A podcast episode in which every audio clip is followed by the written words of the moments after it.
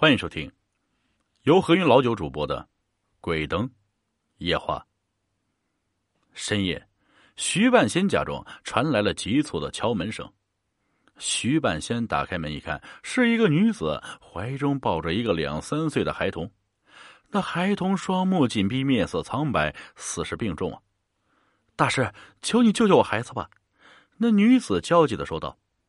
徐半仙望着那女子，摇摇头。你回去吧，我早已金盆洗手，不再做此行当。言罢便要关门，却被那女子给拦住了。他抱着孩子跪了下来，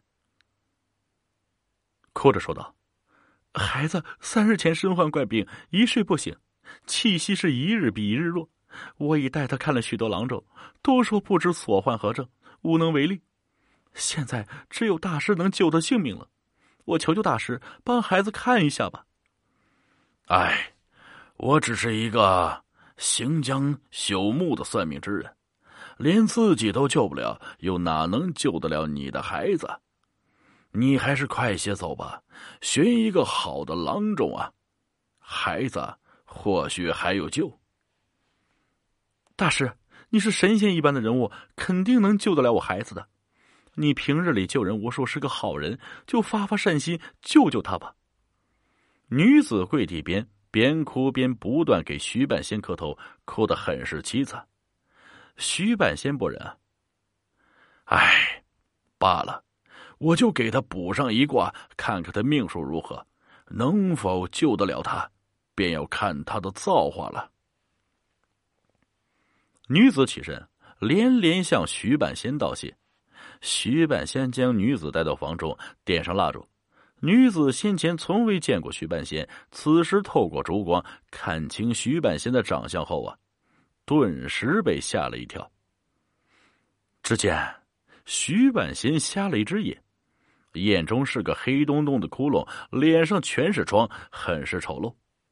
徐半仙看到了女子的神情，苦笑道：“被吓到了吧？”我这一生救了许多人，也透露了太多的天机，遭了报应啊！徐半仙长叹一声，不再言语，从一个匣子中取出三枚铜钱来，询问出那孩子的生辰八字，面向西南起了一卦，将铜钱反反复复的抛起六次，抛完之后啊，徐半仙望着显现出的卦象，久久不语。大师。卦上怎么说？我孩子没事吧？女子焦急问道。三日之内啊，你孩子必死无疑。一句话让那女子站立不稳，险些跌倒在地。卦上显示啊，你孩子两日后辰时将有一劫，此为死劫，避无可避。女子呢，顿时。泪流满面，大师，你一定要救救我孩子！我不能没有他。我夫君已死，如今与儿子相依为命。若儿子再死了，我可怎么活呀？徐半仙叹息啊，这是他的命，命由天定啊，我又有何办法？女子抱着自己的孩子跪在地上，泣不成声，依旧不断哀求：天道无情。命数如之，纵心有不舍，又能奈何呀？你走吧。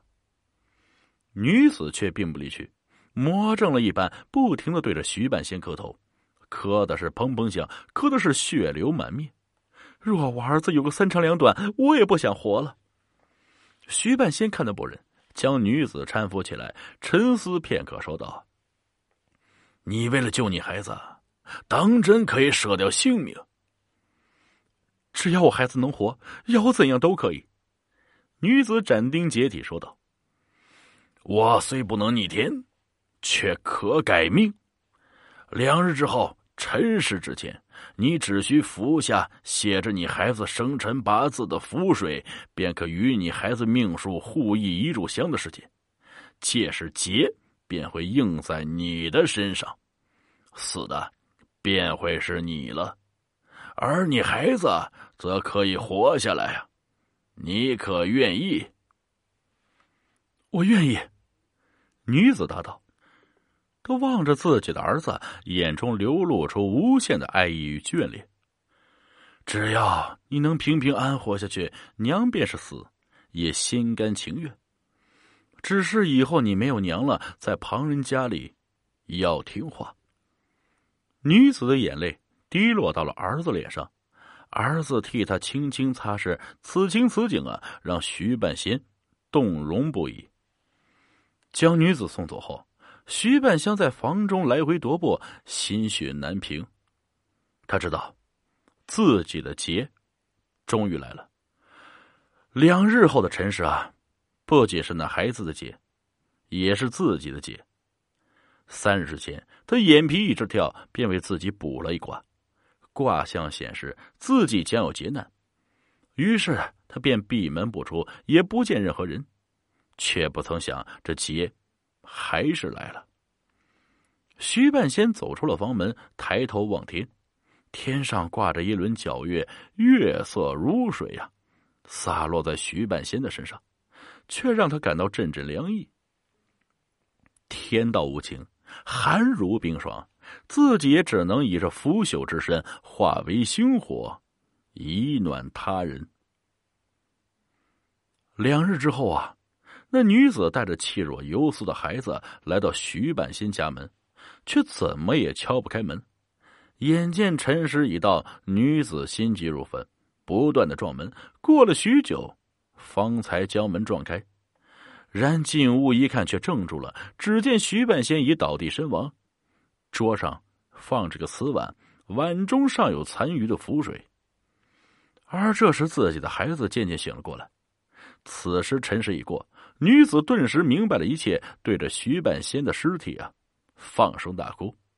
之后，他将徐半仙好生安葬，带着自己的儿子，在其坟前恭恭敬敬的磕了三个头。本期故事播讲完了，感谢各位听众的收听，我们下集再见。